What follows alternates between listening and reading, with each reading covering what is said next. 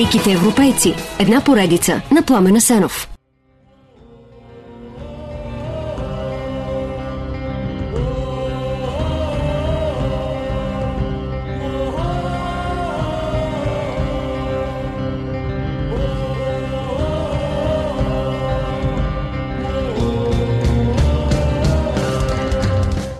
Понякога стават чудеса. Един умен и морален човек влиза в политиката и тя започва да изглежда не чак толкова мръсна работа. Така е с Виталатас Ландсбергис, човека, който през 1988 създаде литовското движение за независимост Съюдис. През 90-та обяви новата независимост на Литва, а после я защити от танковете на либералния Горбачов. Танковете бяха победени, мимикрията наречена перестройка в Прибалтика не мина, Съветския съюз се разпадна.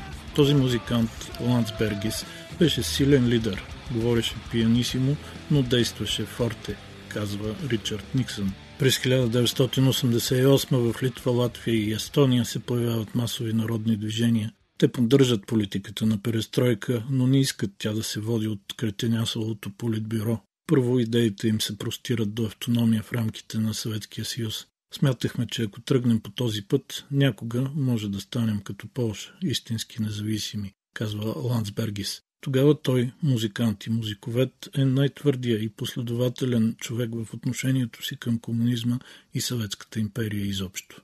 At the first movement of newly established or elected leadership of Sayudis. Първата среща на ръководството на Съюдис беше с местните комунисти. Те поискаха да не формираме широко народно движение, но тъй като сме добри момчета и с хубави идеи, имаме същите цели като перестройката, да станем техни съветници, да им помагаме и да правим нещата заедно. Аз отказах, спомня си Ландсбергис. Времето е динамично. Страните от източния блок, които формално не са в Съветския съюз, до края на 1989 бягат от лагера и поемат към пълна независимост, демократизация, членство в НАТО и Европейския съюз. Балтийските държави също искат да се измъкнат от лапите на Москва, но нещата са по-сложни. През 89-та Ландсберги става депутат във Върховния съвет на СССР и там доказват, че тайни протоколи към пакта Рибентроп-Молотов наистина съществуват. Тоест Литва, Латвия и Естония са окупирани и имат законното право да възстановят своята независимост. През 1990 самият той обявява въпросната независимост във Върховния съвет на Литва. Гласува се и нова конституция, която отменя действието на съветската. От Москва веднага идват заплахи. Ние не ви признаваме и няма да ви признаем. Вие сте наша провинция и трябва да сте послушни. Ще предприемем силови действия. И наистина го правят. Кремъл налага економическа блокада на Литва и спира всички доставки. Страната се справя, но започват преките провокации. Просъветски граждани предизвикват сблъсъци с опит да нахлуят в Сейма, а руски командоси завземат държавни институции. При опит да нахлуят в телевизията, те стрелят по мирни литовци загиват 15 души, стотици са ранени. На другия ден цяла Литва е на улицата. Ландсберги също и като защита срещу страха той подканва хората. Пейте!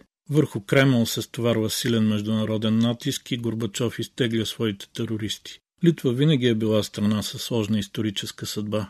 Литовското княжество се създава през 13 век, а голям разцвет достига след 1569 с появата на Жеч Посполита, полско-литовската държава с общ крал и общ сейм. В края на 18 век Жеч Посполита е поделена между Русия, Прусия и Австрия. Независимостта е възстановена през 1917. През 19-та болшевиките не успяват да я завладеят, но през 39-та в Литва влиза ограничен съветски контингент. После Сталин е окупира напълно и я превръща в част от Съветския съюз. През 1941, след като Сталин и приятелчето му Хитлер се сбиват, в Литва се създава временно правителство, обвинявано и за някои антиеврейски акции. През 2000 година Ландсбергис, тогава спикър на Сейма, предлага да се признае това правителство за законно. Огромното мнозинство депутати е за, но президента не подписва акта поради външен натиск – а някои обвиняват Ландсбергис в антисемитизъм. Но как пък това се връзва с факта, че през окупацията семейството му крие в дома си еврейско момче и по-късно майка му е обявена за праведник между народите в Израел?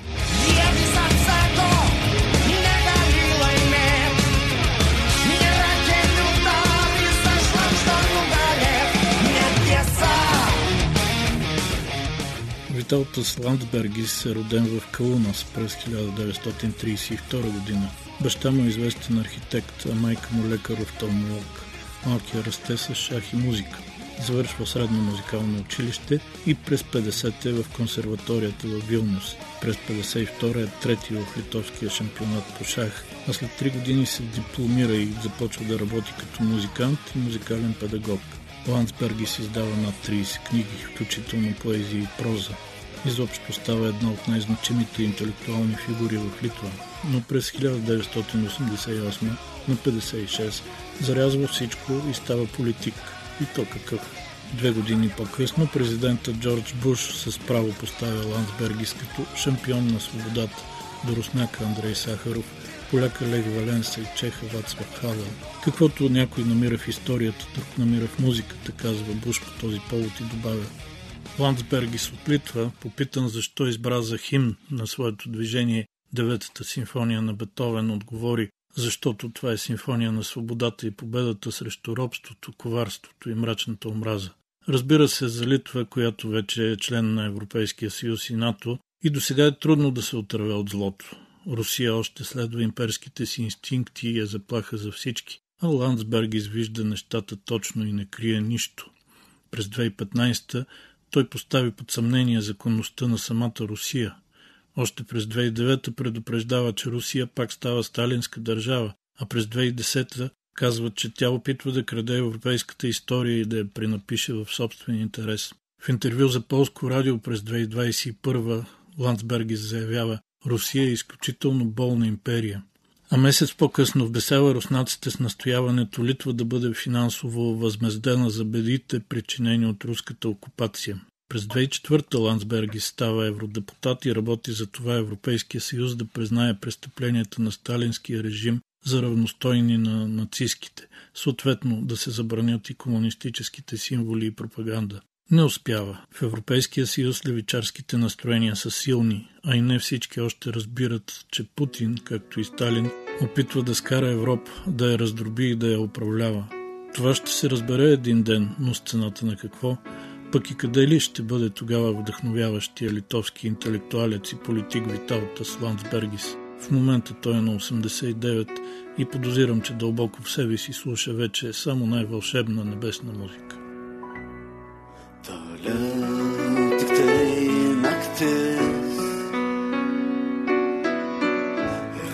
kaktoje žvaigždė. Šio vakaro vinis visiems, kas ją išvys. Daugiau šiuos delnuos nėra prasmės vandens.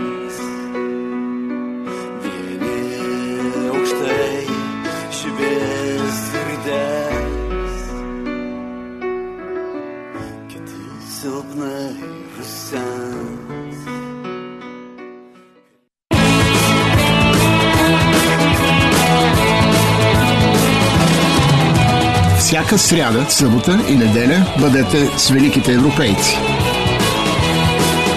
Великите европейци. Една поредица на Пламена Сенов.